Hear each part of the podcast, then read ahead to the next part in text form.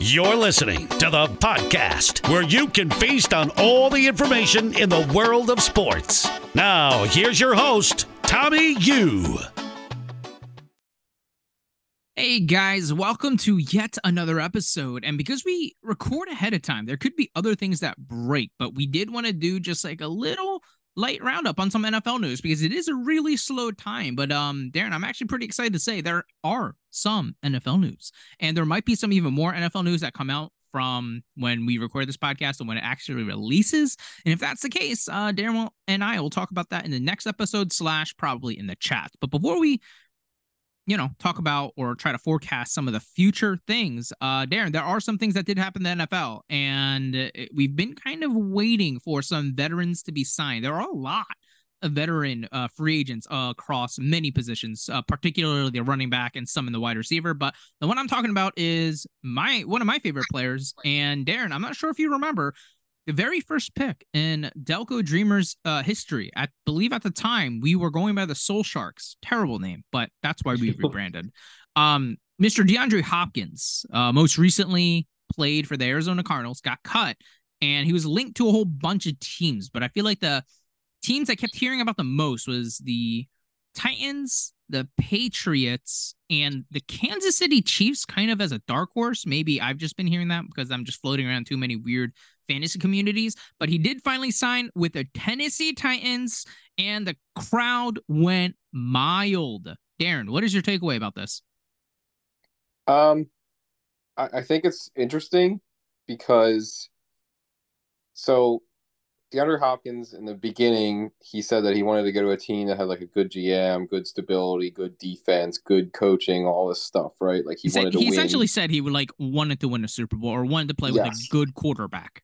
Yes, and I think he saw his market and he was like, you know what, I'm going to go with the most money, and that was what really happened there. Because I do not think that the Tennessee Titans are going to win the Super Bowl. Um, so I think he saw that his um options there, right, were between the Patriots, who were mediocre, and the Titans, who were probably more bad than mediocre.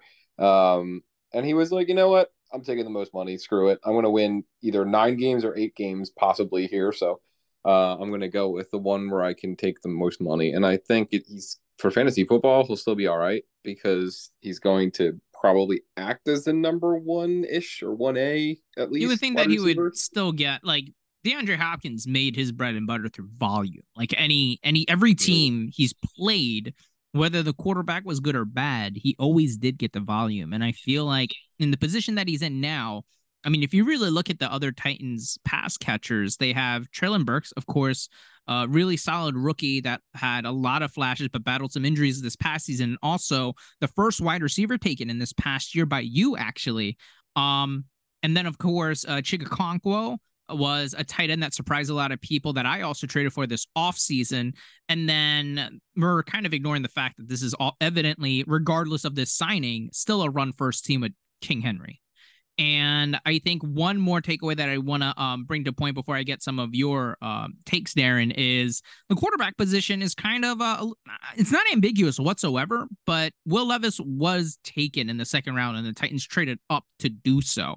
I believe he was the second pick in the second round. So I think you've kind of been going up the bat with Ryan Tannehill a little bit, kind of saying he's not that bad. And I'm not saying I'm defending your take, but if you really look at the quarterbacks that DeAndre Hopkins has played with, of course, the Deshaun Watson being the headliner along with Kyler Murray, but outside of those two, he's pretty he's played with pretty buns quarterbacks. And I feel like Yeah. Tannehill might actually be I'm not saying a top three quarterback, but one of the better quarterbacks that he's played with, despite Tannehill's age now. Like I feel like Tannehill right now is a very what like mid quarterback, right? He's not bad. He's not good. Yeah. He's just he's fine. He's exactly what you need him to do, and I think he's good enough to at least support DeAndre Hopkins plus maybe even another option. Whether that is, I, I think that is going to be Treylon Burks because I think even with Hopkins there, I feel like Vrabel kind of knows that he does have to throw it a little bit more. And I think the biggest takeaway of this signing is the fact of the Tennessee Titans. It looks like they are gonna try to win again, and I feel like that's a little bit um, surprising to me just because of how terrible their defense looked last year and how they haven't really done much to uh, make it any better, which is weird because it is a team led by Vrabel. But Yeah, fantasy wise, what are you expecting of this team, and what are your thoughts on Tannehill now? Because I believe, uh, and I guess Treylon Burks too. I mean, you you really have your fingerprint on the Tennessee Titans there. Yeah, I mean, I think that they could both um, be like wide receiver two type guys. Um, that's if the efficiency is there. Um, because I don't think that there's going to be like a whole lot of volume, but basically, I think that the offense is going to go through three men: um, Treylon Burks, DeAndre Hopkins, and Derrick Henry. And then I think the one that is hurt most by this is Chig, uh, because I think that Hopkins and Chig are probably going to operate in like similar areas of the field. Um, but I think it's kind of you know how like last year when the Dolphins acquired Tyreek Hill and Mike was like the only person that was saying this is actually a good thing for Jaylen Waddle, and he was right. Um, uh, I don't necessarily think it's a good thing for Treylon Burks that DeAndre Hopkins is there, but I think it could help in the same way that it helped Jaylen Waddle. Like he could be more efficient with less targets than he was initially projected to get. Like he's not going to be the main focal point of the offense, but if he's going to be good, he's going to be good regardless of if, if DeAndre Hopkins is there or not. Like he's it's we saw the same thing literally with DeAndre Hopkins. Like he was there with Andre Johnson and DeAndre Hopkins was still good when Andre Johnson was there. So if he's going to be good, it doesn't matter who else is on the team. Like it, it sure if he was like if the wide receiver room was like super crowded and he was like buried on a depth chart or something like that, but like it's literally just DeAndre Hopkins that he's there with. Like someone else has to get targets anyway. Like I, I think people when they were saying, um, "Oh no, he's dead in the water now," like that was a little bit of an overreaction. I feel like the only reason that's brought up is because the Titans kind of have. I feel like they're becoming meme because they kind of really go through this veteran well for wide receivers. They had Julio. I remember back in the day, what they also had like what did they have Randy Moss at one point and like Andre Johnson and like just a bunch of older receivers that they always it reminds me of the Baltimore Ravens. That they also do that. The Ravens brought mm-hmm. like Steve Smith and like all these guys that are old. But I feel and but I feel like um DeAndre Hopkins is still has at least one more season left. And I'm not saying one more season left of, oh, yeah, he's going to be a top 10 wide receiver. No, I, I, think those days are definitely behind him. But I feel like he's definitely going to make a little bit more impact. And so that's why I was a little bit surprised on uh, what took him so long, only because I feel like the past couple of seasons really shown that if you get your young quarterback a lot of weapons, it can help them develop. And I feel like DeAndre Hopkins is definitely the type of player that can do so. And so that's why the reason I was surprised is because I think I jokingly wrote, wow, Odell got paid more than DeAndre Hopkins. Uh, to me, that was a surprise just because of the type of player that I believe DeAndre Hopkins still is, but I'm incredibly biased. But let's continue and move on. And there is one more note that I want to bring up that happened in the NFL, kind of, and that is kind of what's happening with the running back situation there. It looks like Saquon was, you know, starting talks again with the Giants on maybe finding a contract extension, but I feel like that those talks have really kind of stalled out, and everyone knows what's happening with Josh Jacobs um, being a little bit more adamant, being like, hey, like I really want a contract, like I'm not going to show up to camp and blah, blah, blah, blah, blah. And so it's going to be interesting to kind of see how that all unfolds because we obviously know how the Le'Veon Bell things already happened, but I think we're getting a little bit too ahead of ourselves. But Darren, what are your expectations on these two players specifically? How do you think this is going to play out? Um, I think the more likely of the two to actually like sit out games would probably be Josh Jacobs. Um, but I don't really think either of them are going to.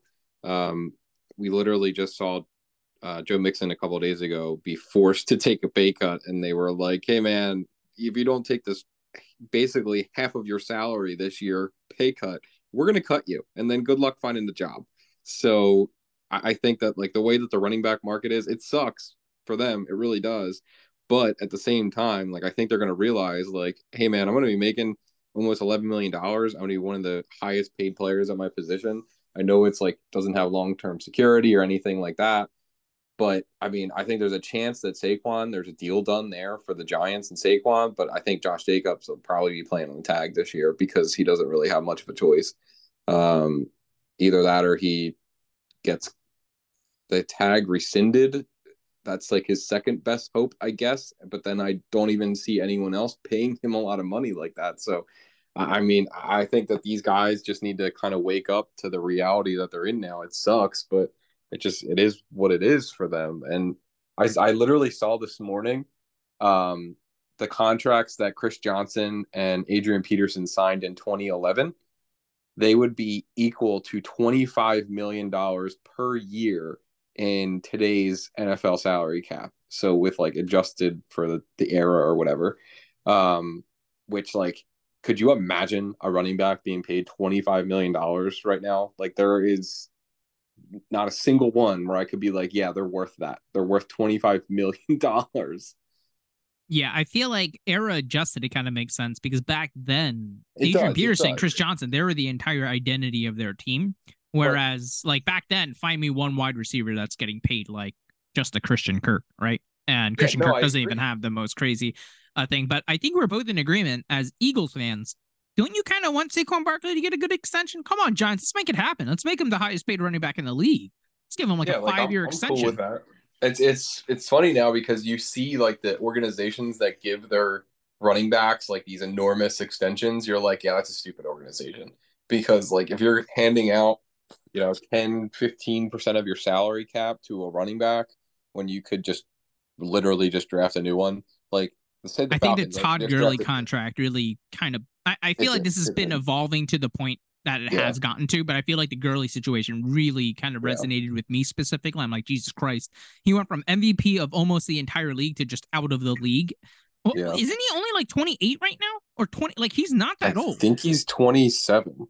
Oh my God. He's 27 yeah. and he doesn't have a job in the NFL. Like that. Eh, oh my God. That is unbelievable to think about. But I like, I, I really think that you could. So I think you could basically do what the Falcons excuse me. I could, I think you could do what the Falcons did this year. You could take Bijan top ten. I think that's actually like fine. I know he's one of the higher paid running backs, but you're gonna have that dude for five years.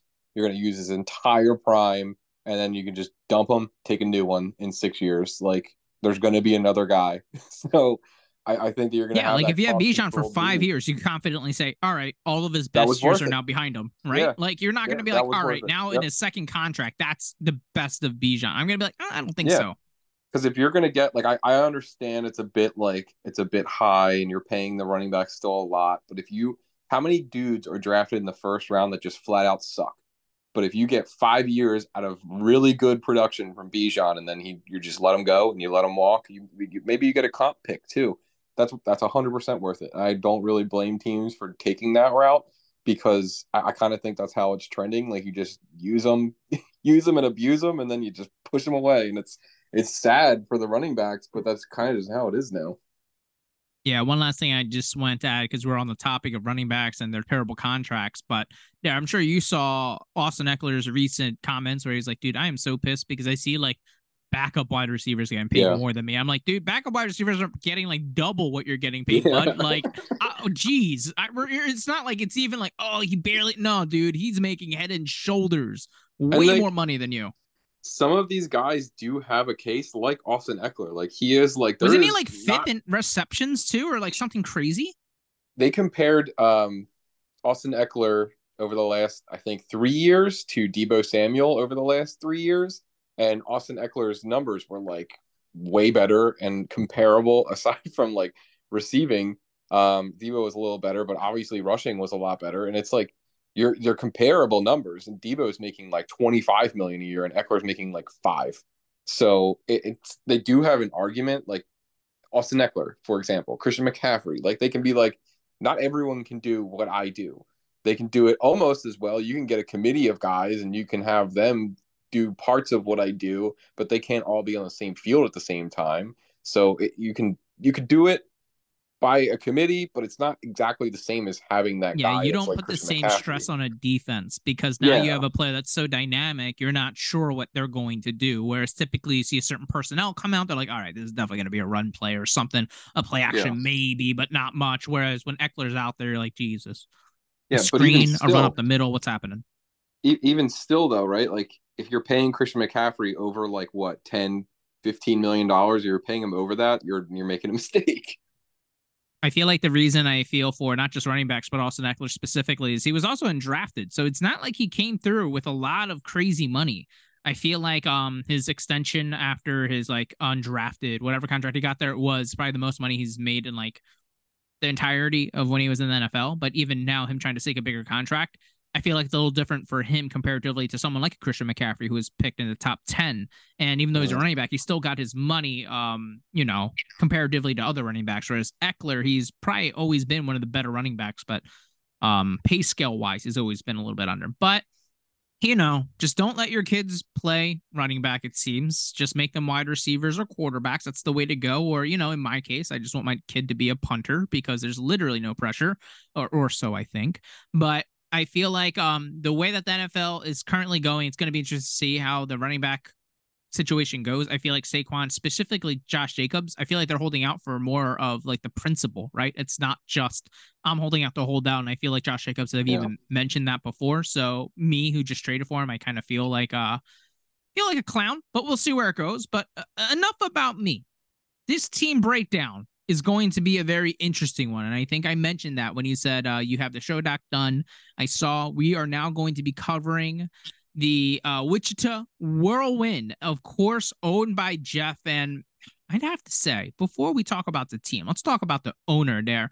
Jeff has to be uh, like one of the most interesting, unique, great owners in the league because he is like the only other owner outside of you know the main ones uh, like max always invests a lot of time in this league same with you coming on this uh, podcast every single week with myself but he always goes a little above and beyond, whether he's wearing a suit, ordering things for the uh-huh. league, uh, funding yeah. whiteboard things where you wrote backward. Like this guy is wild. He's been a fantastic addition to the league. And I feel like um his uniqueness is kind of like his team's personality also show that. Wouldn't you agree? Yeah, I kind of feel like on top of that, Jeff is the only person in the league that is almost always positive. Like I don't think I've ever seen him be like hey man, I hate my team. I like you know he's always like he never he might think that sometimes, but he never says it. So oh wait, there's too. actually only one moment where I've ever seen Jeff be negative, and that's when he was upset with Matt's that he didn't do the trade with him. Oh yeah, uh, regarding yeah, your Allen favorite player, Keenan Allen, who you've mentioned yeah. multiple times in this league. But no, I I completely agree. I feel like he's like uh he's like a golden retriever if he was like you know in the league or form. exactly, and that's kind of how builds out. But I feel like this team is really, really unique because, as we all know, it's well documented. This team is the very first team that's ever gone a, the first wild card spot in the PDL.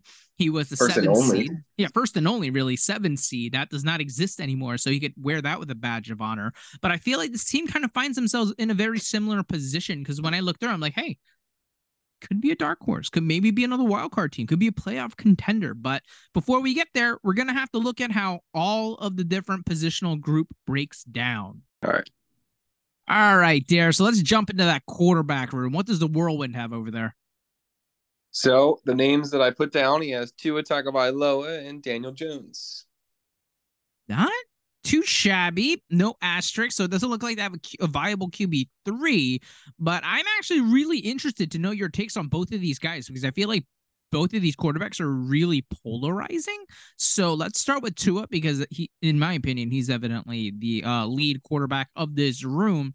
And I know you loved Tua coming out of college. How have you? uh you know, where, where do you stand on him after kind of his career arc has been a little bit wild, right? Because the potential is absolutely there. But then, of course, unfortunately, the injuries and the concussions are kind of playing in the back of your head as well. But also being connected to such a high powered offense and uh, coach like Mike McDaniel, that's got to mm-hmm. that's kind of got to make you feel a little bit better because I feel mm-hmm. like the entire team has been behind Tua the entire time, regardless of his like injury status. So that's definitely comforting.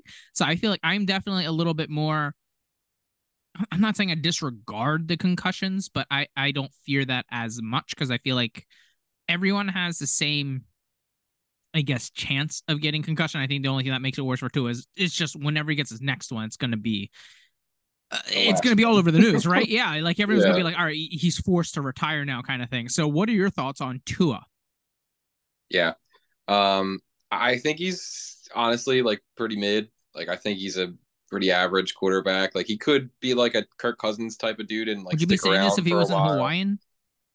Um, I know no, you, you hate Hawaiian people the, typically. He was the I, I know I don't, but like he was like the first Hawaiian. Yeah, he he is the one that, that kind of shifted. You're like Tommy, don't don't. I was like, uh, you could do it, but freak out. But I kind of like this guy. I'd be like, oh my god.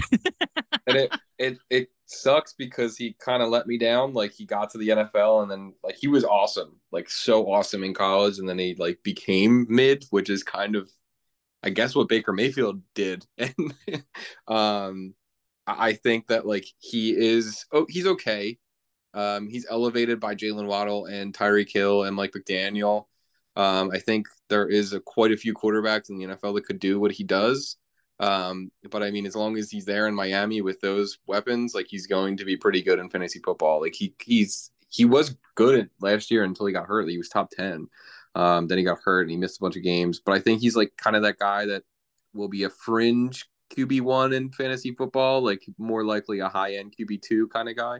Um, but as long as he's in Miami with Tyreek Hill and Jaylen Waddle, I think we'll be pretty decent in fantasy football what I'm hearing so far is we're both kind of a fan, but we probably wouldn't be as comfortable if he was our QB one. Like it's it's not the worst that he is, but we kind of be looking over our back and we would add a very minimum one, at least a QB three, a QB four on our team just in rotation, just in case anything goes wrong. But unfortunately, the whirlwind doesn't find themselves in that position, but they do have the luxury because they're QB two just got a three year contract extension and just got paid the bag because it looks like Brian Daboll might have unlocked another tier to Daniel Jones because he had a great season this past year, at least fantasy wise.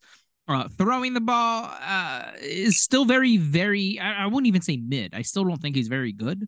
Um, and I feel like the stats also show kind of how mediocre it is, but I feel like it's more of the excitement of the jump that Daniel Jones took, just processing the field and using his legs.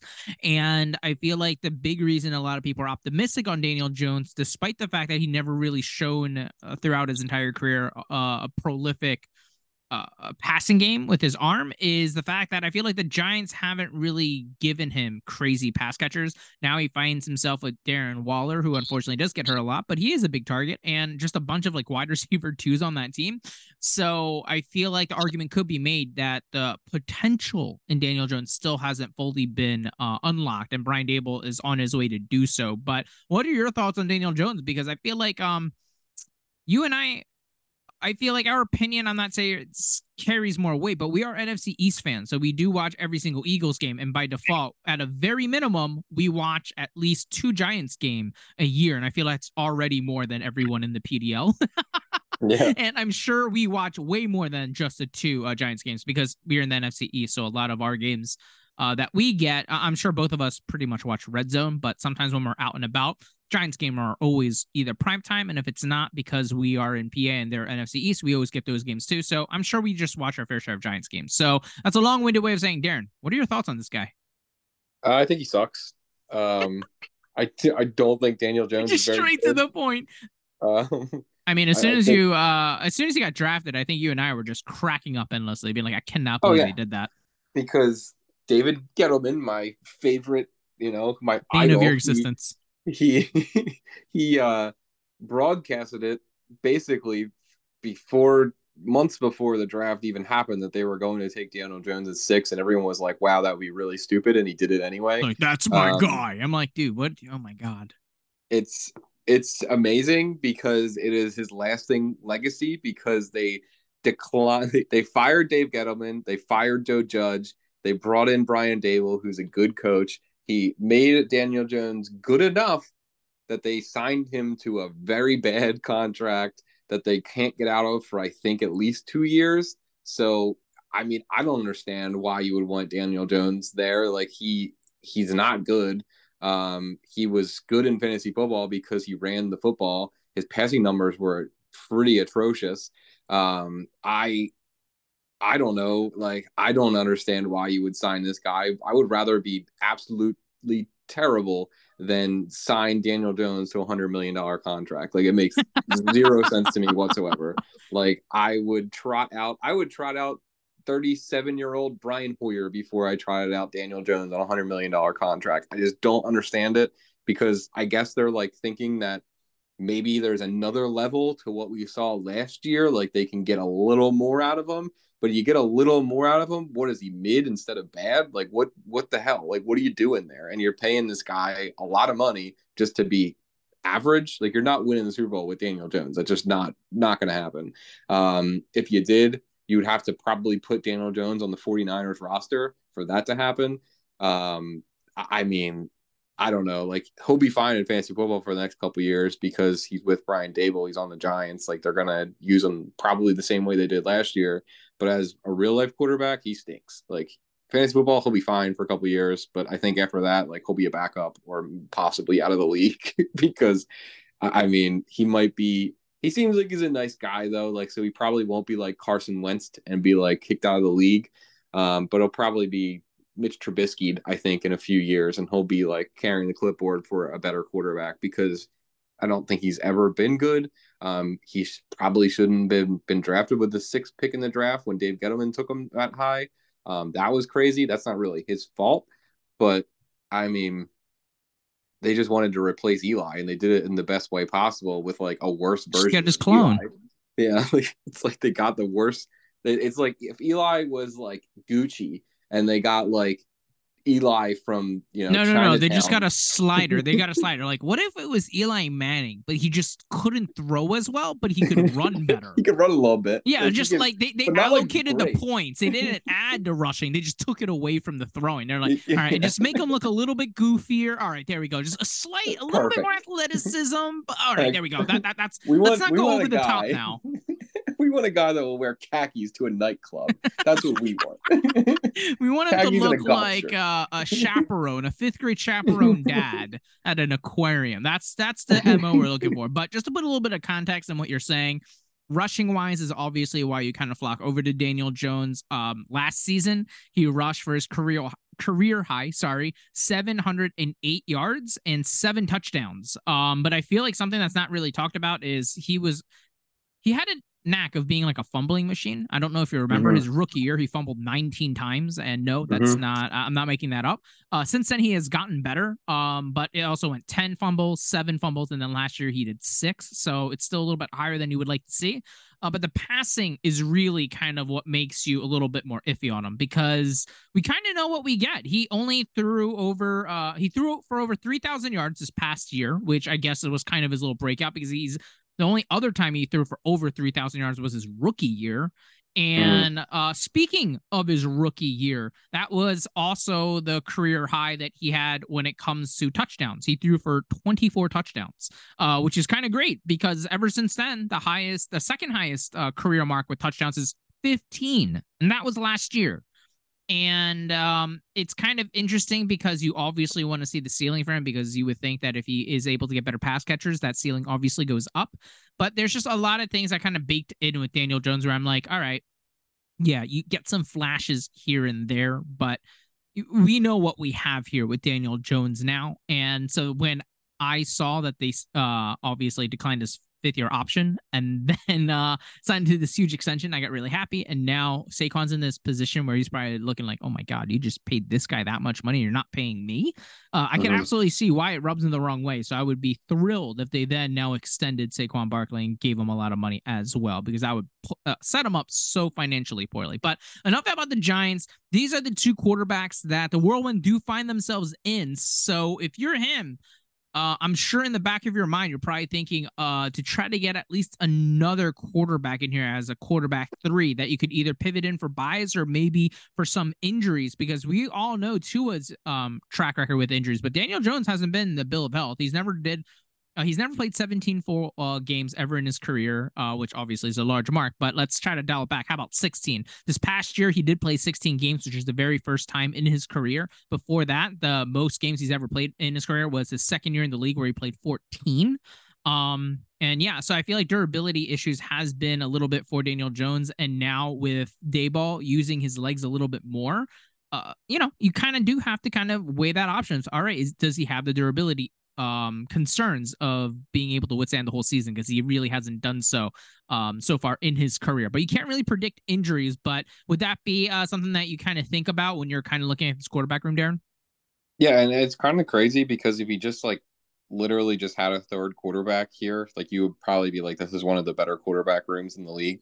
Um, it's just like just having three quarterbacks. Like Daniel Jones was, I know he was top ten in fantasy football last year, but he he does kind of need someone to fall back on. I think he has Mike White like to his backup, but that's not like the best strategy to have. Um, I don't think.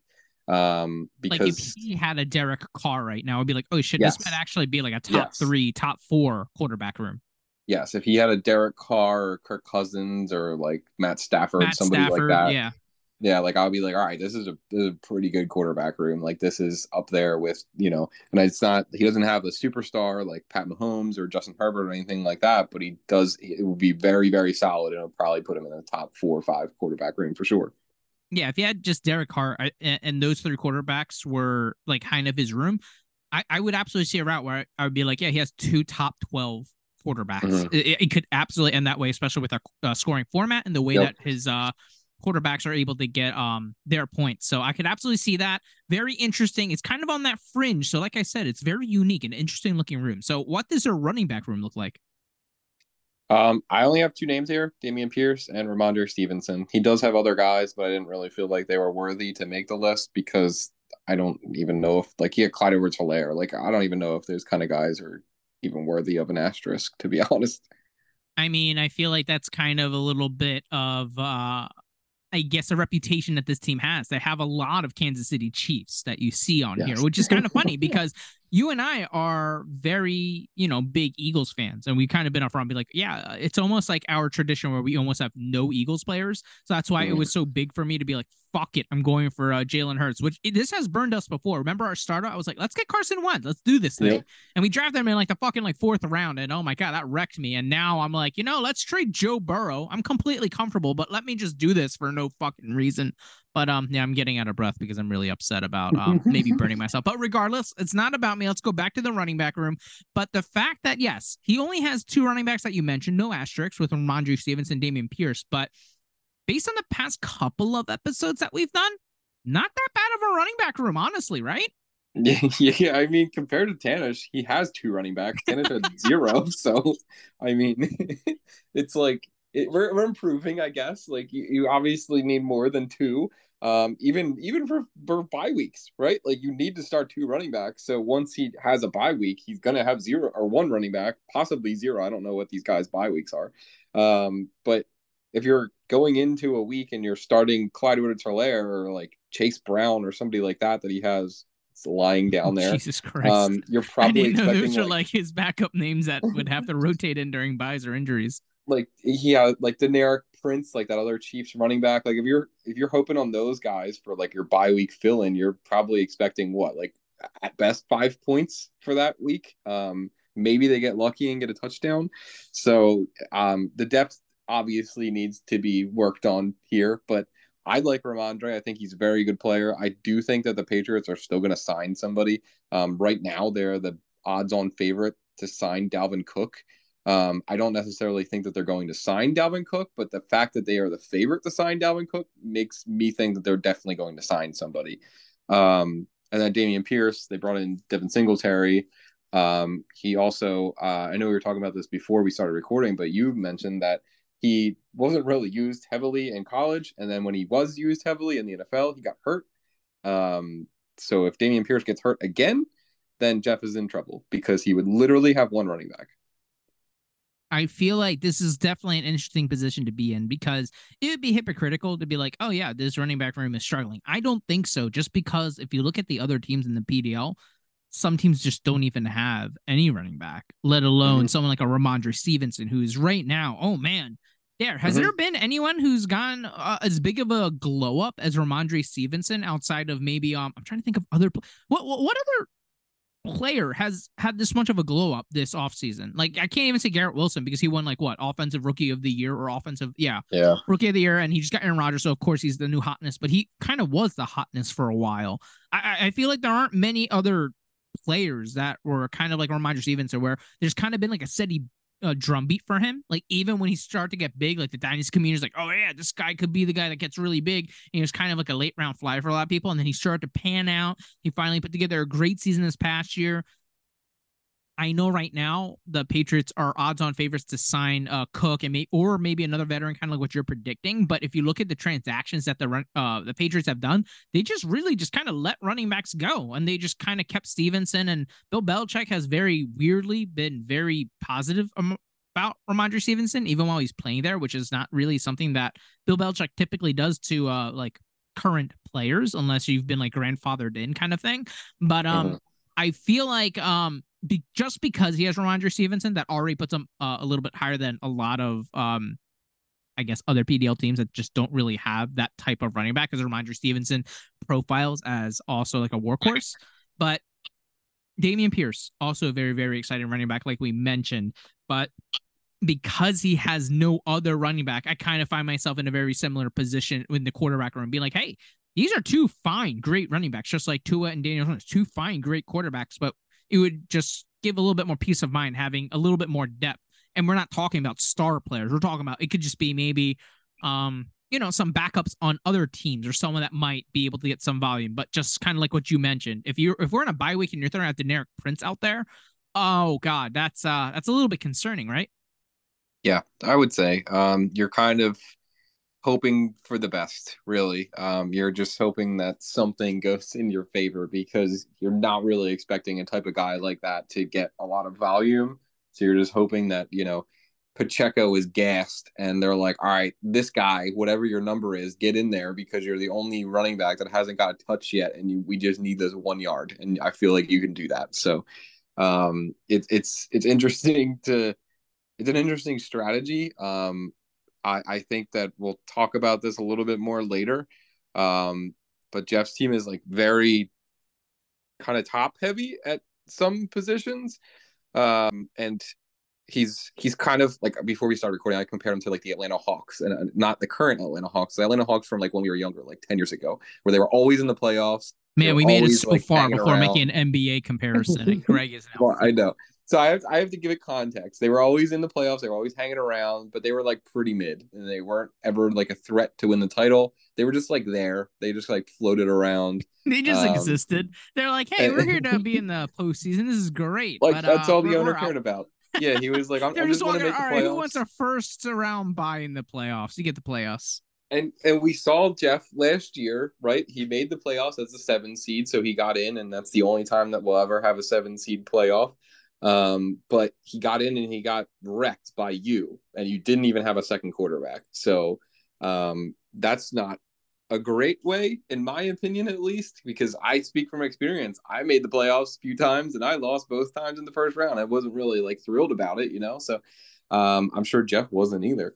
So to me, it's like he's kind of still in that same realm.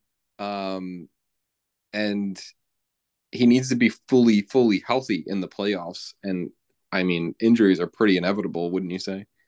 I agree, but I feel like for whatever reason, there's always one team that just gets like blessed with like the That's luck true. god. Uh, there was Hollywood, there was Dubrovnik, and hey, maybe it's gonna be Wichita this year. Because uh, couldn't okay. you see that? You could paint that yeah. picture. Look at this roster. Just imagine no one gets hurt and everyone just kind of performs. Um, we're about to get into the wide receiver room. Let's say some of the young guys that he drafted starts to pan out. Like this could very well happen. So hey, let's stop um holding up this and creating the suspense. What does the wide receiver room look like? Because just like uh with everyone else in the PDL, it's a little bit unique because we have to start three. So it's more often than not, we talk about a lot of different wide receivers when we get to about this part of the show. So the depth is a, bit better here. Um, he has Tee Higgins, he's the headliner, then Christian Watson, Keenan Allen, Jakobi Meyers, Quentin Johnston, uh, Rashee Rice, Adam Thielen, asterisk, Corey Davis, and Curtis Samuel. They both also have asterisk. Um, to me, I think this is like a solid wide receiver room, but like there's no like superstar um, that's included in here. I guess the closest thing to that would be Keenan Allen, but that's like a couple years ago, probably. Um, Tee Higgins is borderline, I think. Christian Watson could get there.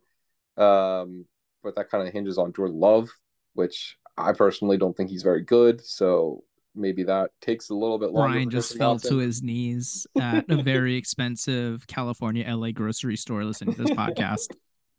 Or or getting ten dollar an hour or ten dollar per gallon gas in California. he just fell to his knees. he has no idea why.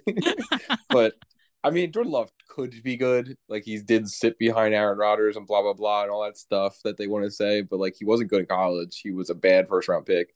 Um, he was a reach of a first round pick. They should have never taken him that high. Um, you don't. It's kind of stupid to take a quarterback in the first round and let him sit for four years in the modern NFL. No, it worked because they just did it to piss off Aaron Rodgers. So he won back he got to two back. MVPs. And exactly. So if you really, really look at it that way, it was kind of worth it. They didn't right? win a Super Bowl. Well, so I really mean, work. yeah, that's fair. I mean, that's the Packers' whole life story. You had two back-to-back MVP. Um, and you win two Super the, Bowls. yeah, exactly. Right. Like arguably the best two quarterbacks we probably have seen in those generations. Right. Uh, Uh-huh. Say what you will about Brett Favre, a piece of shit human being, but he was like Patrick Mahomes before Patrick Mahomes. Yeah, like he was great. launching bombs, and he was so Mhm. much fun to watch. And then I was like, "There's no way like anyone's gonna be more fun than that to watch." And what happens? Aaron Rodgers, are like if Lincoln, once he gets old enough to ask me about football, he's probably gonna ask me, "Dad, who are the most fun quarterbacks you've ever watched?" It's gonna be really hard for me to say like, "Well, obviously Patrick Mahomes." Lamar Jackson has been a lot of fun to watch. But then I'm Mhm. right up there. I'm gonna be like, honestly, fucking Aaron Rodgers, dude. Like the Hail Yeah. Marys that he throws, a little flick of the wrist. Like he's a gunslinger. He's a lot of fun to watch. And so, yeah, to only be able to win two, that's unbelievable. Now we're, we're talking too much about Jordan Love, but the one thing uh, I, I do want to add before you continue on about your opinion in this uh, Wichita Whirlwind wide receiver room is during this time doing this podcast with you, Darren, I feel like one thing I've come to a realization is I gotta buy you a Keenan Allen jersey. I know you memed up about my love about Derek Carr. Oh, and the only time I would only just defend him because you would trash him so much. But now I just feel like you bring up Keenan Allen so much at the point where, dude, I, I think I, am gonna buy you one. I'll get you I the like- baby blue. I like Keenan Allen. No, you love Keenan Been Allen. he's been good for a long A long but, like, time. Now he just is old and he feel I feel like he gets hurt every season now. Um it's just like I don't know, like he's he's still probably going to be good this year, but like he's probably I mean, going to miss Moore's offense, games. you, you got to get kind of excited, right? Just a little bit at least. I- I think so, but at the same time, he was in Joe Lombardi's offense, and they're like short game stuff, and that's where Keenan Allen kind of thrives. So, I mean, it's going to be a little bit better, you would think, because they're probably going to throw more. But at the same time, he was already probably in a pretty good situation to begin with. I, I think for him, it's just like his body's kind of giving out on him because he's getting older. Um, You know, I just realized Jeff is totally a homer, not just with the Chiefs, because not only does he have Rice AFC as well. West. Yeah, he has AFC West. He has like the entire Chargers offense with obviously Yeah. Allen. He got Quentin Johnston. I'm like, hey, what am I seeing? But man, if anyone deserves a player working out for a specific team, I really hope it's Jeff, and I really hope Deneric Prince, Clyde Edwards-Helaire, maybe this is finally his year. Uh, Rashee Rice, maybe he becomes a wide receiver one that the Chiefs have been so desperately looking for ever since Tyreek Hill kind of uh, departed. Uh, man, I really hope something like that works out. But I completely agree with you. This is a solid wide receiver room. Uh, I feel like it's definitely headlined by Tee Higgins because uh, just dynasty value alone, he's uh, Yeah. he's very very um you know highly sought after. But there are definitely like all the other wide receivers on here are like a perfect wide receiver three to flexes. Like Jakobi Meyers, hey, that's great. I'm not afraid that you have him, but he is that depth piece that you need. And then you started to name it, and I think you're being a little bit generous with, uh, I guess, like the Curtis Samuel, the Corey Davises, uh, who could be a potential cut candidate. And now, I guess, uh, technically, the Panthers' number one wide receiver, Adam Thielen. So, so I I was I, a bit generous, I think, with Curtis Samuel. I just put him on there because he's a talented player, but he's probably not going to do a whole lot anymore. Uh, Corey Davis, I put him on there because I think he's better than Allen Lazard, but he might get cut because of Allen Lazard, um, just because Aaron Rodgers because Aaron buddy. Rodgers. But like Corey Davis is, is better. Like he's better than Allen Lazard, but he just is gonna get pushed to the side, I think. Um it's not really his fault. But Adam Thielen, I think will be decent because he's like the de facto wide receiver one for the Panthers, but I mhm. don't really expect him to last the whole season either because he keeps getting hurt because he's older. yeah, he's Um, older. so I feel think- like come like week like nine to ten, he's gonna be toast. Yeah, I think so too. So you'll get you'll get a little bit a little bit of production out of Adam Thielen. I wouldn't expect it to be like amazing, but like it'll be something. And lastly, I just wanted to bring up the name. What are your thoughts on uh, Christian Watson? I know um, this was a guy that obviously Jeff traded for. We'll talk about that trade when we get to the trade portion. But yeah, what are Mhm. your some thoughts on Christian Watson? I feel like I haven't really asked you about him specifically. Um, I, I think he could be very good, but I don't know if he ever will be. Um, because of said quarterback Jordan Love. Um, I think a lot of it depends on him, like how Jordan Love plays.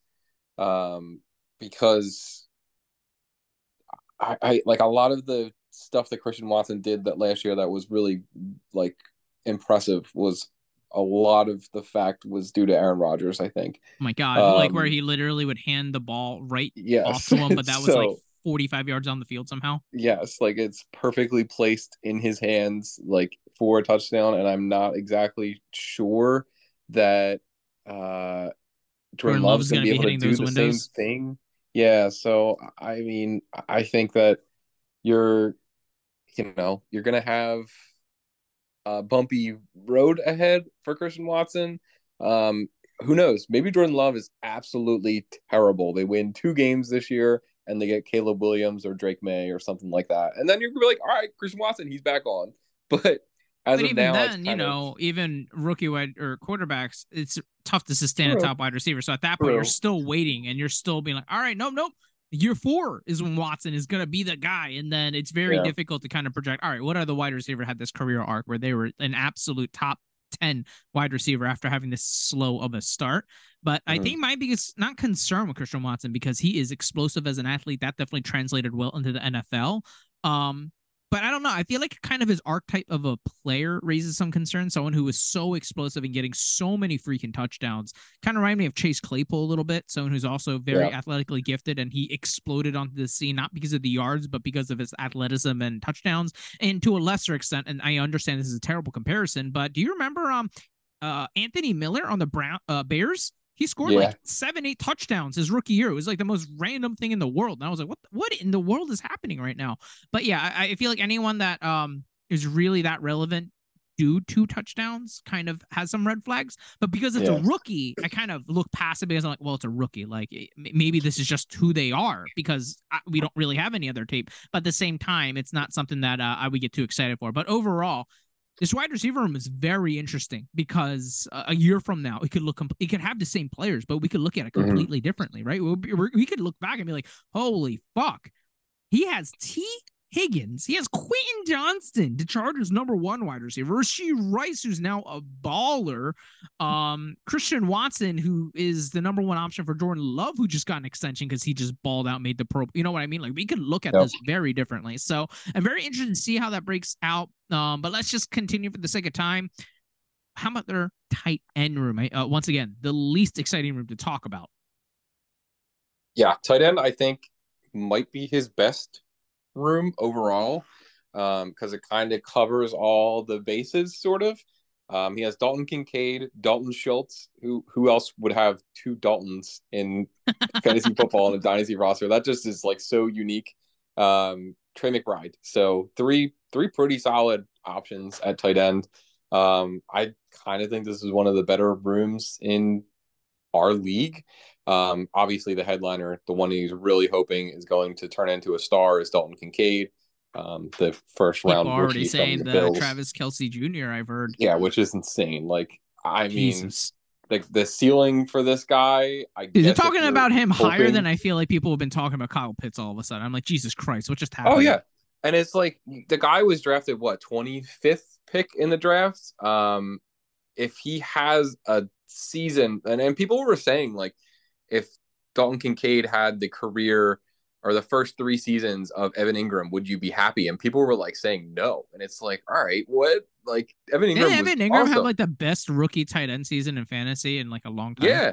He was awesome as a rookie. And I, I, I know a lot of that was due to injury and everything. Like he was, you know, he Odell got hurt and Sterling Shepard got hurt. So like he was forced to be something. Um, but if Dalton Kincaid is that, like you better be happy with that because you're going to have like a great, great start. And most rookie tight ends, they just kind of stink. Um, but he has Dalton Schultz to kind of help him out in the meantime until Dalton. Uh, sorry, the Dalton Dalton thing is getting me a little off guard. but if uh, he has Dalton Schultz in the meantime to help while Dalton Kincaid progresses, um, and then Trey McBride, maybe he turns into something. Um, I kind of don't really think so. In my opinion, he could still like he was great at Colorado State, but um, when he was drafted there last year, um, everyone was like, "Oh, it's a terrible spot because going to the Cardinals." Zach Ertz is there; he's under contract for a while. Then Zach Ertz tore his ACL. Trey McBride was thrust into the starting lineup, and he still wasn't very good. Um, he didn't really do a whole lot. He had a couple games here and there, I think, that like he was But to okay. be fair, kind of like what we're saying, rookie tight ends are very rarely True, it takes a contributors, and tight ends typically what they say year three or four is where Mhm. you slowly start to expect them to be big contributors. So even though Trey McBride was thrust in there, I completely agree with your uh, statement. He didn't look that great, but he still made some plays, and I feel like for uh, uh, how young he is, how he's still learning the position, how to play in the NFL, dude. Imagine being a tight end. Not only do you have to go out there and try to outrun you know, linebackers that want to kill you and, uh, you know, safeties that are way more athletic than you. Uh, now you're also trying to block these defense. Try imagine trying to block Chris Jones and then the next play and being like, all right, fuck, now I got to go out there and So- try to out, outrun Nick Bolton to the corner and try to catch a ball. You know what I'm trying to say? I actually have some numbers to back up my Trey McBride hate because I saw it earlier today Ooh, um, and I knew we were doing this.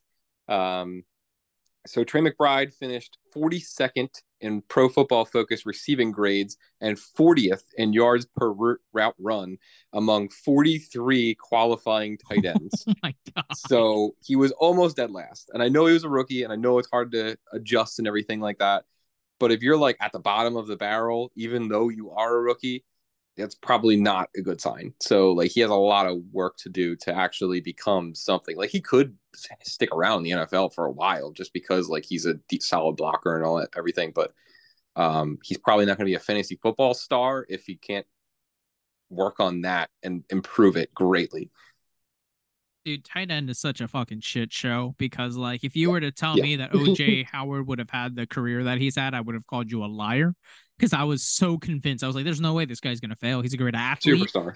He was just underutilized in Alabama, obviously, because it was Alabama. Like, I cannot wait to see what this guy's going to do. He went to Tampa, perfect situation, uh, and then nothing. Then absolutely fucking Mhm. nothing. And he's barely staying on team. The only reason he's on team now is just for his blocking skills because he never was the same after his uh, injury that he sustained. But uh, I, I completely agree with you. This tight end room has just a little bit of everything. The safety in Dalton Schultz, the lottery ticket in Kincaid, who people are having very high expectations for, and then Trey McBride, who absolutely could get the opportunity. I understand Ertz is there, but I think Darren, you and I would agree he is definitely kind of done now. I, I mean, he's more there to kind of be Yeah. as a mentor, but he's not really going to be the guy where uh, Zach Ertz of old, where what his old stat lines would be like eight catches for like 79 yards and like a touchdown, because that's just how Zach Ertz played. Now that's not really going to be a thing.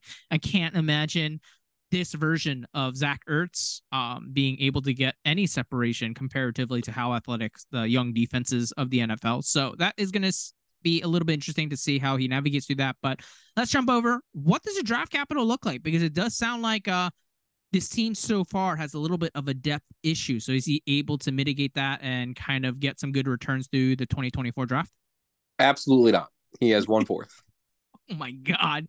So one fourth. That is not looking too good. I feel like now that puts him up with like someone like me who almost has like no draft capital as well. But that's also because actually a little bit more active than I thought. Uh, until you kind of put it on here. Um he kind of had some fun with some of the draft capital. So I'm really excited to see you uh tell me some of the moves that he's made. All right. So obviously he was pretty active. So Darren, tell me, what are some of the moves that uh Jeff has made so far uh this offseason? So the first thing he did this offseason, he traded Kareem Hunt to Michael for a 2024 second, which I think was awesome. I thought it was great at the time. In hindsight, it looks even better. even better. Um, I know that uh, Michael no longer has Kareem Hunt, but you know, still. Uh, then he traded 2024 second, a different one, um, to Mike, along with a 2024 fourth for Isaiah Hodgins and a 308. This one, I didn't like it at the time. Still don't like it.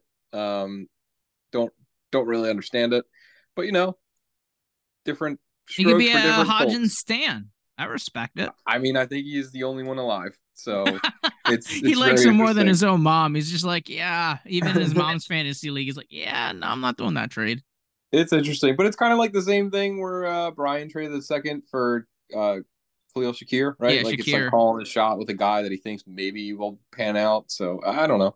Yeah, It- it's, like me with uh Chig Okonkwo. He's uh he's not really gonna do anything now because of the Yeah, Hopkins. It's that great. didn't that didn't age well. Yeah. Yeah, yeah, didn't age well. It's fine. It's fine. We're, we all Yeah. get caught in this. That's why I'm bringing it up. But I, I absolutely understand it. Then he traded Darnell Mooney, a 2025 second, a 2025 third, 3.08, Donald Parham, and Chris Evans to Michael for Christian Watson. Um, I think this is great. We saw um, Max traded a late 2025 second for Darnell Mooney, so it's basically two seconds, two thirds, Donald Parham and Chris Evans, who those two guys are pretty worthless. Um, So two roster Michael. cloggers and pretty much so two seconds and third, right? So he traded two seconds, two thirds, and he got one of the best players on his roster. I think that's a pretty good trade. Like that, that's worth it 100% of the time, I think. Mm-hmm. Um, so I think this aged pretty well. Then he had like this big draft pick trade to get Dalton Kincaid. I, I didn't put all that on there, uh, but he moved up, moved mountains to get Dalton Kincaid. We'll see how that turns out, right? Um, then he did another draft trade where he traded Aaron Jones plus to get Rashee Rice. Um, this one I thought was a bit of a head scratcher, an obvious like homer move, right? Um, getting Rashee Rice, but who knows? Like we kind of talked about it and like touched on it a little bit, but like Jeff Jeff probably wasn't like going to do much with Aaron Jones there. So if he if he can turn Aaron Jones into Rashee Rice and Rashee Rice actually is like Patrick Mahomes' number one wide receiver, like he won this trade by a mile. But if Greg Greg has thrown up his mouth three times because I have said Rashee Rice. Now it's four times because I keep saying his name, and Greg is disgusted by the the just the thought of him. Um, so Just his existence anything- brings Greg pain. Uh, that- shout out to Greg. Unfortunately, you have COVID right now, but I'm sure how you feel right now, unfortunately, is how you feel It's due to anytime you bring Rice. up Rice. Yeah. Yeah. So I mean, it's like he could pan out because like there's definitely a lot of the time where like bad prospects and I do I did think that Rashee Rice was a bad wide receiver prospect in my opinion. Um, it does help that he is going to be playing with Patrick Mahomes. Like that helps him tremendously. So if there's anyone that can make him into a good wide receiver, a good fantasy viable player, it would be Patrick Mahomes. So who knows what could happen? Like crazier things have definitely happened, and it could work out. And if it does, he won this trade by a mile.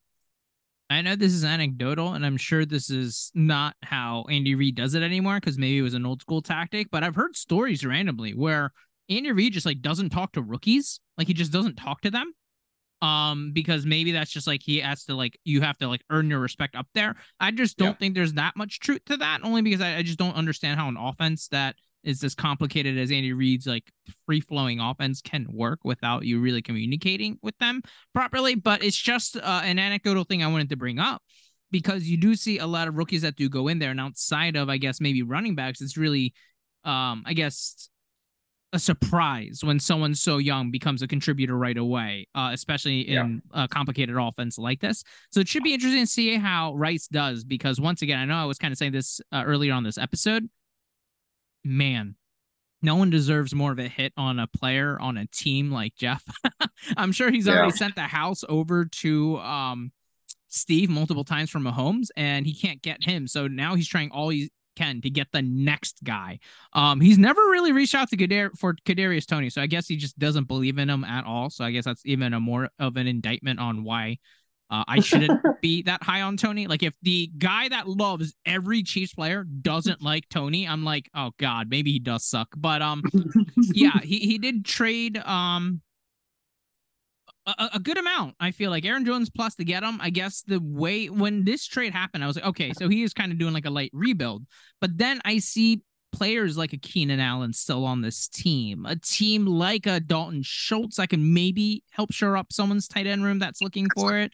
Uh, and maybe even to an extent his running backs that he currently has that might not be able to help him in his window when he's looking to compete when all his other draft picks hit.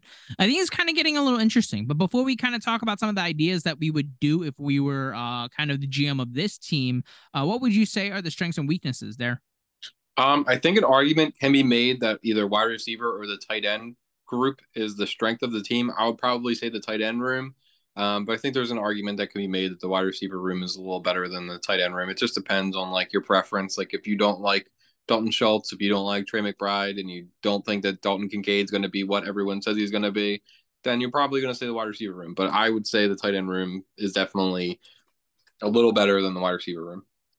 Yeah, I, I definitely agree with you. I feel like um this team is in a really interesting position because uh, with the strengths uh, wide receiver is definitely something that you could throw out there because he just has so many pieces. Um, same with his tight end room. He has a little bit of one of everything uh, and a little bit of depth, which is not something that he finds in his quarterback or running back position group. Um, and I know that's kind of the big weakness that you do have on here is depth. Um, it, it kind of, I think you mentioned this team is kind of top heavy, right? Yeah, big time. Like, um, the biggest weakness here is definitely depth.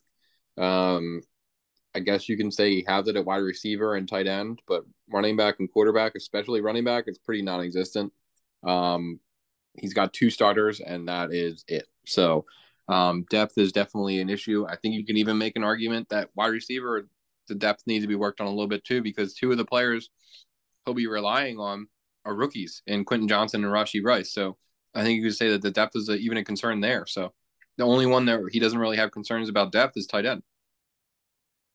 I completely agree with you. And uh, the reason I'm not um, kind of elaborating too much on your point on the weakness is because how much I want to talk about your actual comment that you put down for his trade idea. Because I was just going to talk to you about some of the. I know we briefly talked about all the different moves that he's done, but I know one thing that I do kind of like to shed a light on is talking about kind of the storylines that make up after kind of seeing the different moves that he's made because it's really interesting to kind of see the moves that he's made and kind of the story it tells. But um, what is the comment that uh, you have on here for your trade idea?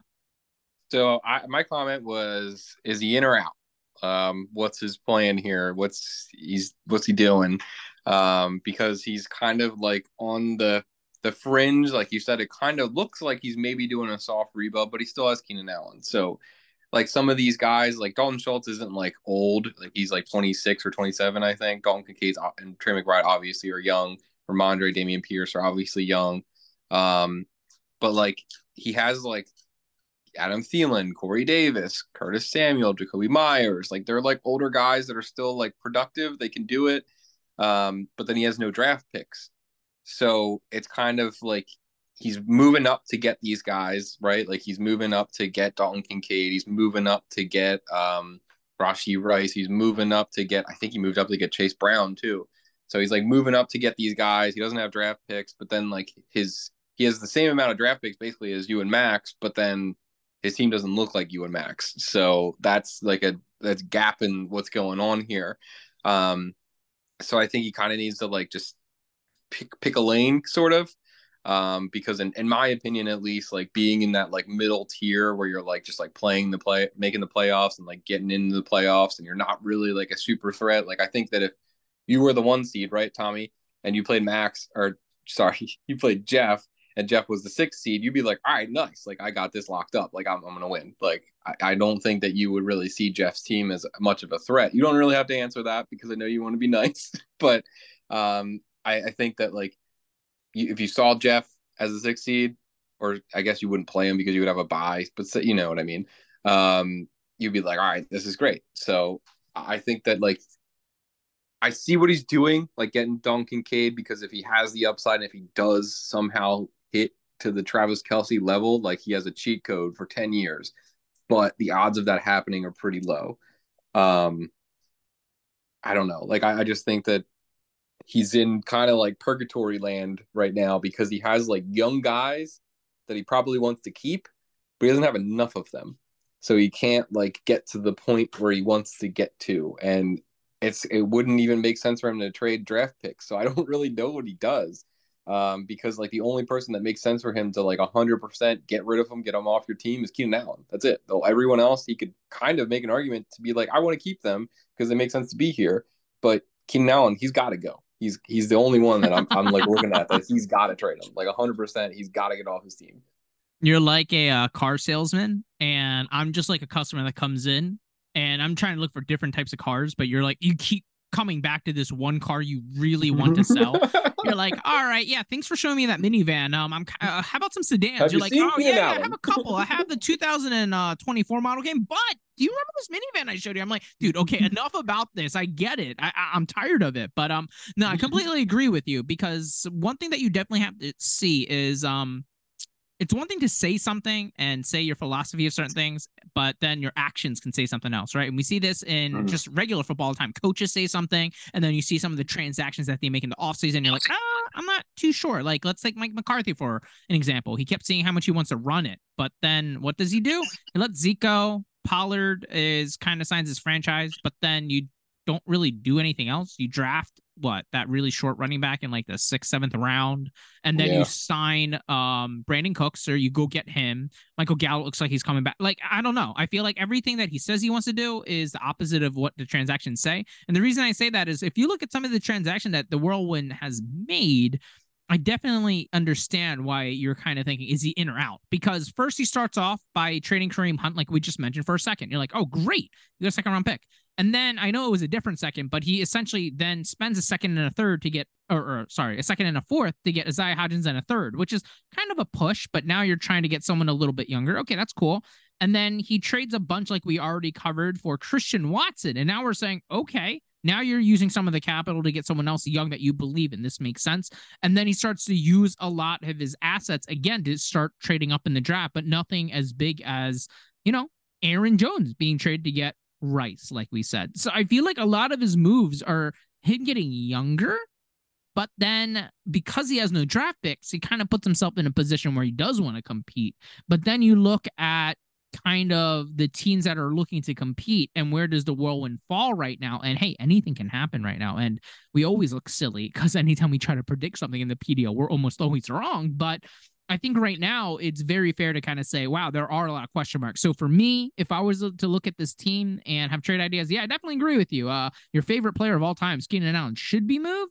But honestly, it's got to be Rhamondre, right? I'm trying to look at what player on this team has a lot of value that he can kind of get like who can he cash in on right now, right? He's not going to trade Tua. He needs Tua. Uh, this is a quarterback driven league uh, with the ways that the PDL rules are set. So he's not going to trade him unless he gets a huge haul from like Brian, who is obviously a big Miami fan. But I, I I don't know if I see that yet because I feel like if there was anything like that because of how close Brian and Jeff are, something like that would have already happened. Um, so now I just kind of look at Rhamondre Stevenson and I don't think it's a secret at all that there's been an arms race between Murphy Street Empire and I. And I am pretty much tapped out on all my resources. I can't really make any more moves. And Max, yes, he just made a little bit of a trade to get Mooney. But if you were to get Rhamondre Stevenson, that's that's a little different. Um, I feel like this is definitely a move that he should kind of try to entertain, whether it's kind of trading. I, I, know Max doesn't have the most draft capital, he definitely has more than I do.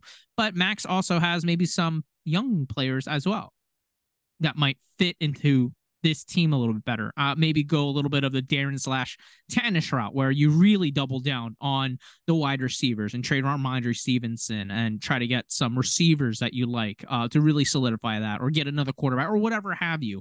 I think that would be something. But uh, as you can see, Darren, uh, my note says trade Rhamondre to Max period, but don't because I would actually not want that to happen because I feel like that would put an immense amount of pressure on me. But the only reason I feel comfortable bringing this up, and it's something that you and I talk about all the time, when we mention a trade happening in this uh, pod, I feel like the owners just purposely be like, no, we're not doing that anymore. I think that's why Keenan Allen hasn't been traded, right? Maybe Jeff's sitting there and be like, damn, that is such a good idea. I should trade Keenan, but now I'm I really should, not going to. Now. Yeah, I can't now because uh, we can't let Darren be right. And now me saying, I, I think you should trade Rhamondre Stevenson. I feel like his value is at an all time high right now. I don't know what the perception of him in the league is because we all know if you're a running back that's over like 23 years old, good luck trying to trade him. and so uh, maybe his value just isn't there. But I feel like in any other league, that would kind of be a home run thing. So that's why I'm just putting it out into the universe because now I could either victory lap of Max not getting Rhamondre Stevenson or a victory lap in my sorrow saying, damn it, I hate that I was right. So that's kind of uh, my take. What are your thoughts on that there? Do you think that doesn't make sense because he um he as in Jeff doesn't have his own first round pick, so he should be competitive, or do you agree saying that maybe it is time to move on for Stevenson, who kind of looks like uh the hype train on him is uh really on that upswing? So I think I think it would be fine, but um, I'm not sure if Max would do this, but I would probably want like Rachaad White and a first back or something like that to trade. And I still think it's like beneficial for both sides, but Jeff still stays like semi competitive there. Like he obviously gets a pretty big hit and a downgrade at running back. Um, he's going from like a top 10, 12 guy to a top 24 ish guy. Um, I know Max's first is probably going to be late as well. So, but like he's adding draft capital to his team, which is pretty sorely needed, in my opinion, I think, um, because he needs to like fill out the team with depth. Um, so I, I think that like if he could do something like that, if that could be pulled off, I would totally trade Rhamondre in, in a second. Um, and it still, honestly, in my opinion, makes sense for Max because Max is getting a guy that's like a year older than Rachaad White, but he's way better and he's going to be way better this year. So uh, um, it kind of counters what you're doing there, also, right? So um, all right, let's let's not give him any ideas. Let's relax now. Let's well, well now that I said it, there's no way there's going to happen. Ah, that's fair. That's fair. You're putting it out there because now that kind of solidifies into the universe. That's not going to come to fruition. so no, I actually do respect that. But no, I absolutely agree. I feel like it's a trade that would make sense for both sides. Um, yeah. Max definitely. It's not like he's mortgaging much because uh, a first round pick from Murphy Street Empire, regardless of what year that is, that's what probably going to be at best what like one 109 yeah. right? 110 yeah, yeah. like I, I, don't know. Like I, I I feel like it's not going to be that great. And to be able to get someone like Rhamondre Stevenson especially for this run his window is right now. Max could absolutely win and I'm terrified every step of the way because he has fucking Travis Kelce. but yeah if you got someone like Rhamondre Stevenson now I'm sitting there be like well I'm out of moves. I, I can't I really can't do anything. There's no one else I have identified. I've already tried to get Rhamondre Stevenson from Jeff for a little bit uh, failed for a little while. So uh, that's why I kind of had to reload and look elsewhere. But I feel like that is definitely a move that would work well for him. But yeah, I feel like this is definitely one of the more interesting breakdowns that we've done so far because I feel like the uh, further along we go, we talk about uh, franchises that I- am not saying is in disarray. That's not what this team is at all. This team was a playoff team last year, a wild card team. So this team has a solid direction. This new owner in Jeff, uh, one of the most unique and uh, really most fun owner. I, I, shouldn't play favorites, but I always do say Jeff is one of my favorites. And I feel like uh, the way that he's putting together this team is really, really interesting as well. Do you remember what team he took over? Was this Joe's team? I don't remember whose team this was. Mayo. It was Adams. Adam, yeah. No Mayo. Yeah. Wow, man. PDL's lasted for such a long time. Yeah. Jesus Christ. But anyway, I feel like the way um that this team is going is great. Uh hurts me to see Tee Higgins on this team because I traded him to this team and ever since he's gotten just better and better. But I, I you love to see it though, because you love to see the player that you drafted do well. I've always been a huge uh Tee Higgins fan, you know that there. But yeah. overall, what are your thoughts on this team in general? Do you, uh, would you say they're in or are they out? Of the playoffs? No, I think in the direction. Which way would oh, you lean? Like but wouldn't in be meaning that he wants to make the playoffs? That's what in means, right? Yeah, like uh, no, I meant like so, if you were him, would you lean in? Like if you were the GM, like let's say he hired you as a co-owner, and he's like, all right, I ha- I can make a choice right now. I could I, lean more in, or we could now lean out. Out as in trade Keenan, trade Rhamondre, yeah. trade um maybe probably... even Dameon Pierce. Uh, you know what I'm trying to say? Just like anyone that might yeah. definitely Dalton Schultz. Uh, there's probably no market for him, but if you could even get like you know, a second or a third or just whatever. Just try to get whatever. Um, but yeah, would you be in or out? I would probably try and tear down from my very, very good players. Um, me, maybe even the quarterbacks. Like if you can tear down a level, but like acquire draft picks while you're doing it, if that is possible, I would probably that's probably what I would do. So I guess I'd be more out than in. Um, but if you could do like Rhamondre for Rachaad White in the first, or if you could do Tee Higgins for I don't know, uh, some other like Elijah Moore in a first. I know it's another max player, but um, if you're if you're able to do something along those lines, I think that's probably what I would try and do because you're still keeping like young talent, but you're also acquiring draft picks. And I think that he needs draft picks, but Jeff is probably going to say this advice is stupid and just do whatever he's doing because he does have like good young players. He just doesn't have enough of them yeah, I feel like depth is something that is always sought after in the PDL. No matter how good your team is, time and time again, when the season gets started, it really shows how important um, having depth is because injury bug can come at any time and it could be super mm-hmm. severe. Darren, you know that your team got decimated last year, yep. so you know more than anyone. I felt like uh, you had one of the better running back rooms heading in, and then you had no running back room at all once the season pretty much got started. And I was like, oh my god, this guy is just getting wrecked. And so I don't need to tell you how important depth is, but overall Jeff, you're putting together quite the squad. I'm really interested to see how this team continues to develop. And I don't think either of us would be surprised at all if he makes the playoffs again, right? I mean, he did it last year, so he, totally could do it again. He's he's definitely going to be right there in the competition because I think a lot of these guys that he has acquired, like he likes them, so he probably won't really want to move them. So I think that they might be on his roster, and if they stay healthy, he's definitely going to be in the mix. Jeff's about to win a playoff game before you, isn't he? I fucking hope not. if he if he sneaks in as a wild card as the sixth seed and then like I don't know plays you and then beats you, I, am just gonna be like, oh my god, this is fucking awesome. Like th- I mean, inject this into my veins. It's like, you know, destiny that I'm just never to win a playoff game. Oh my god, if you were to lose, dude, I feel like Brett would never need Viagra in his life. He would just need to replay that instance and he'd just get rock hard and be like, oh my god, Darren just got fucked again in the playoffs. This is amazing. is literally all he wants, and just He doesn't even want to win. He just wants you to lose. No, I'm kidding. yeah, he doesn't even want to win anymore because he's he's done it. He made it to the championship game. He just wants me to lose now forever. Yeah, he has multiple playoff wins, and he's just like, yeah, it just brings me life. That just Darren just unfortunately can't get one under the belt, but it, it- it's really hard to do so. But Dare, this might be the year. I, I keep telling you off air, uh, your team has the depth, and I feel like every time I see some kind of off-season news, it's always kind of a good news for you. So I guess to kind of put an end on things. Uh, it's kind of a little bit of a mini retrospective. How, how have you enjoyed your offseason so far for the Carolina Thunder? I, I think it's went relatively well. I mean, I don't see anything like super bad in my, you know, I, I mean, what what bad thing can happen from this point forward for me aside from I guess injury, which would be terrible, but I mean, that could happen to anyone, but I feel like could. a lot of the things that have happened for you, not too bad, right? I mean, like, uh, what what are your feelings? How how has it aged with DJ Moore going over the Bears? I feel like uh, DJ Moore has cemented myself as like every time I think of DJ Moore, I think of you, just because of that huge trade. It wasn't even that huge of a trade, but a trade that you made in the PDL where you went out and acquired him.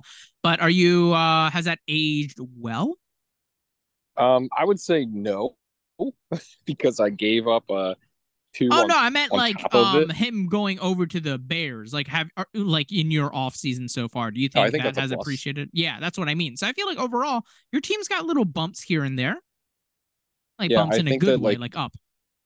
and I think DJ Moore is good enough where he could make like that next jump that like Stefon Diggs did and like other guys, AJ Brown. Like I think he is good enough where he could do that. Um, it just depends if Justin Fields is good enough to allow that to happen. I feel like um there's been a steady beat drum of everyone in Justin Fields' camp. And uh, I have always been a huge fan of Justin Fields, but uh, ever since Max got him and been on his team, I feel like I've soured on him. No fault of Justin Fields at all. It's just I'm like, damn, if he's actually good, I am so freaking screwed because uh, Max's team is unbelievable as it is. But yeah, overall, it should be really interesting to see how the rest of this uh offseason goes. I believe um it should it should slowly start picking up, right, Darren? I feel like camps are about to start, uh, and Yeah, all tomorrow. the man, uh, God, I really hope uh that that just means injury season, right? I feel like every notification that comes on my phone now, I'm just gonna hold my breath and be like, please, ACL please, tears. please, oh my God, stop. Yeah, Uh-huh. uh, unfortunately, it's gonna happen. It's gonna happen again this year. I'm sure. I'm just waiting to see who it is. So, um, everyone bless their knees and all soft tissues. Uh, Darren, I hope you get through this off season or the rest of the remaining off season, uh, injury free. But um, gosh, man. I feel like this is the biggest anxiety time for all dynasty owners, right? It's this time where you're just like, please no injuries, please don't, because it, it's. I mean, everything's beyond your control, but sometimes if you get an injury now, like sometimes it ends before it even starts. Like right now, what if they said, "Oh, Lamar Jackson just towards ACL"? I'd be like, Jesus fucking Christ, it's over for me already. Like this whole arms race is fucking over already.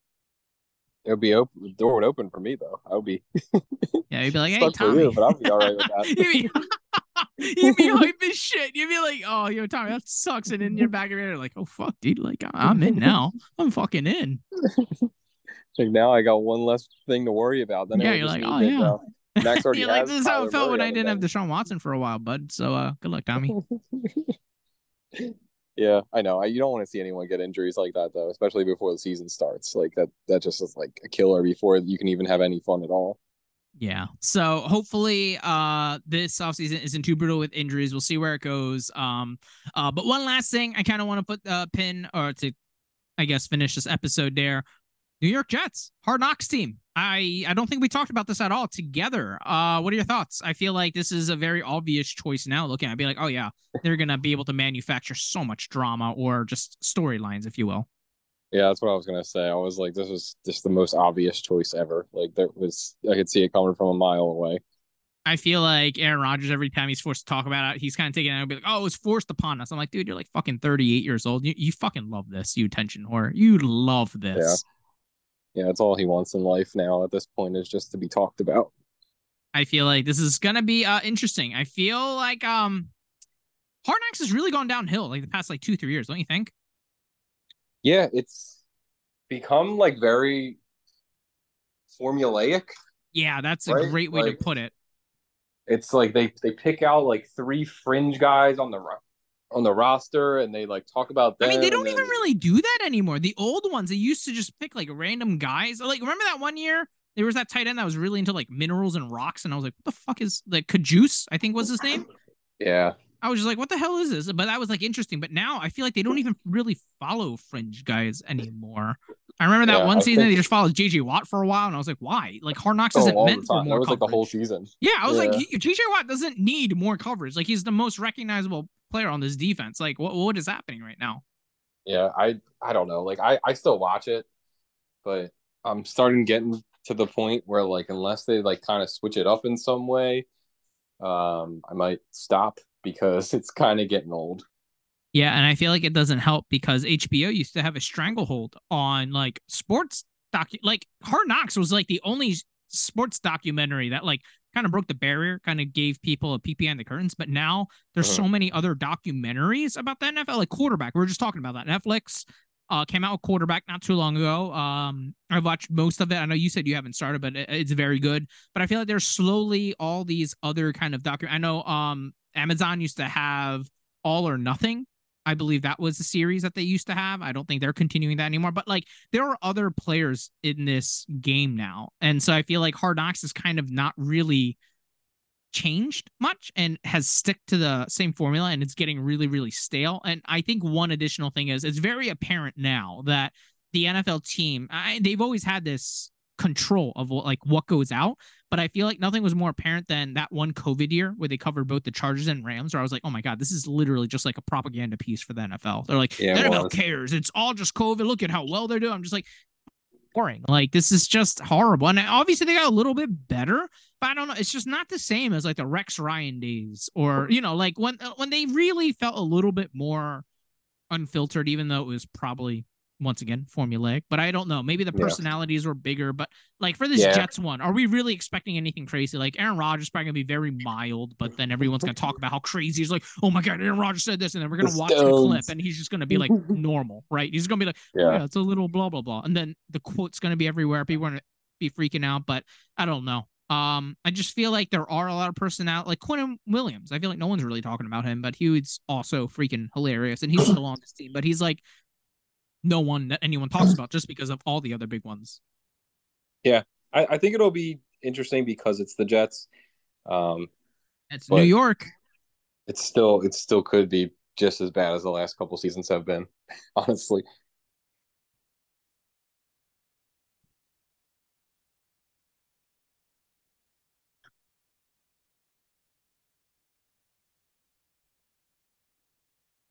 Okay, so um, my mic stopped working there. I was just saying. I was going to say, I think there, I lost you. But I said that Garrett Wilson's about to get this hard knock bump, and his value has already gone through the roof. So I bet you're pretty excited to see uh, this hard knocks because I feel like it's going to be pretty good for your team because you have him. Yeah, I can't imagine how much higher his value could go. I mean, right? I, I see people that are like the fantasy analyst dudes that are like tweeting about Garrett Wilson, and they're like, "There's three players I would take over Garrett Wilson in a startup draft. Ja'Marr Chase, Justin Jefferson, and Pat Mahomes. And it's like, what the fuck? Like, how did this happen? so his value's already there. And you know, you know when Hard Knocks comes out, like he's gonna have a very good rapport with Aaron Rodgers, I'm sure. And he's gonna I mean, he's like Odell, like he's so explosive, Garrett Wilson, and just watching him move on the field, he's just different. So I feel like yeah. when you have you know, a whole you're just doing the preseasons and you're just trying to find footage. Like these guys uh from HBO, the film team is gonna be like, yeah, let's focus on this guy. It's gonna be great. So yeah, soon he's gonna be like, is Justin Jefferson even deserve to be in the same breath as Garrett Wilson? I feel like we're gonna get there. Obviously, that's hyperbolic, but I'm excited for you because uh man, his value has not just skyrocketed, but it's almost already baked in as if he's already a top receiver, which he definitely Yeah. deservedly so. But um man, it's hard knock bump. I feel like everyone usually does get a bump. So what? Breece Hall, I feel like they're really gonna show him rehabbing Yeah, really well. So everyone's getting really stuff. excited. Oh yeah, people are gonna get hot and bothered about that. But it's gonna be funny because like I don't know why. I feel like whenever Hard Knocks comes out, everyone's really surprised that these full-time athletes are in shape. Everyone's like, "Oh my god, did you see his calves?" I'm like, "Bro, his entire job is to just like they pay people to feed and nourish their body so they can keep working out 24/7. I hope their quads and calves look good. You know what I mean? Like when people are Mhm. coming out with um Mike Davis. Remember that like 3 years ago when there was like that one picture of Mike Davis and like minicamp they're like, "Dude, he's shredded." I'm like, "Dude, he's an NFL running back. How is this a surprise to anyone?" I know. I know. it's like some of the stuff is just such such a reach for just like, you know, something to talk about, you know. That's how thirsty we are for any kind of news. But with that being Yeah. said, there, let's put this to a nice wrap. I'm excited for um, you know, the hard knocks. I'm gonna watch it regardless because it is the Jets. But uh yeah, thanks for jumping. Oh, wait. Oh, have you not watched quarterback for a reason or you just haven't gotten to it yet? No, haven't gotten to it yet. I was watching The Bear. Oh my god, I haven't gotten to that yet. Um, but I need to. Recommend it. Is season two just as good as season one? Yeah, it's awesome. Like there there's so many like really like one of the episodes is like an hour and a half long, but it's like it's awesome. Like I just so and I, I, I does like the first season when you start watching it, it takes like a couple episodes. It's for a it to kinda, slow like, get burn, but ball. it's so addicting. It- it's so good. Yeah, like it's it's such a good so show. And I was watching. It makes you feel like uh, it's like you're in the line cook like, like you're right there. It's crazy. Yeah, like season two, I think it's like episode six, seven, and eight. Like there was a stretch where I was like, this show is perfect. Like, and and it's like not obviously not every episode is going to be like that, but I, was mean, gonna say have- the show is not for everyone. So I actually Yeah. we've never talked about this. So I'm actually surprised that you're even talking about. But yeah, okay, very respectable. That's the reason you haven't seen quarterback because you're watching Yeah. the Bear. I'll That's- get to it Are you eventually. I've been surprised that I know the the Bear Kingdom. Dare? That should have blown your Um, pants a, off. a little bit, a little bit. Um, but I've been playing Tears of the Kingdom too, the new Zelda game. I've been playing that a lot Oh, because shit. I've I've realized, right, that um playing Xbox is a little more challenging than playing on the Switch because the Switch I can just play while Jackie's watching like a TV show. Oh my So, god! like- I can't tell you the amount of times where my friends are like, "Hey, you want to get on?" I'm like, "Sorry, Emily's watching Grey's Anatomy right now, so yeah, uh, so I I can't." can't. really do that right now, but uh because especially because right now we only have one TV, like we haven't gotten Your picture other frame room. TV. Hell yeah, yeah! so we only have one TV. So like if she wants to watch because she's she watches that Sex and the Shitty not that shitty, but um she watches that new like the reboot of Sex in the City. yeah, yeah, yeah. Um so like she was watching that the other day. I was playing just Zelda. So like, you know, that She's that just like, my husband's a fucking nerd, just playing on his little Yes. Nintendo. yes, I'm a 30 year old man playing on my Nintendo Switch. no, I respect it, but no, you definitely should put. I feel like that's not something that Jackie's really going to be into, though, huh? Uh no. She will um so like I, I was playing it the other day and like um I don't have you played a Zelda game like recently? Uh, no, I haven't even played Breath of the Wild, which I heard is like game, So- like everyone's favorite game.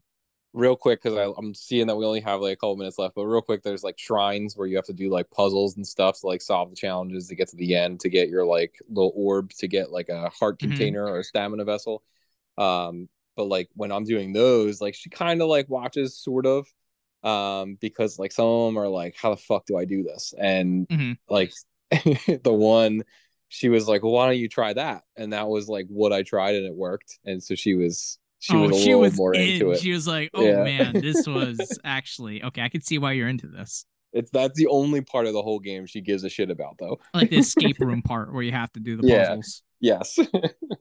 The parts where I get stuck and then I just end up going on YouTube and I'm like, God, this game was made for 12 year olds and I'm 30 and I can't even figure this out. So I'm watching like some guy who videotaped it with their webcam. They're like, oh, hey guys, this is how you get past this section. and they're I'm like, oh my God, I'm fucking terrible. and like doing it. Yeah. And it's it's like what I click it based on how stuff- long it is. Some of them, I'm like, how does this one part take 17? And then I see like another one, it's only like two and a half minutes. I'm like, oh, I'm gonna watch that, and I'm like, and then I get upset because the quality of that walkthrough is terrible, and I'm like, I did this to myself.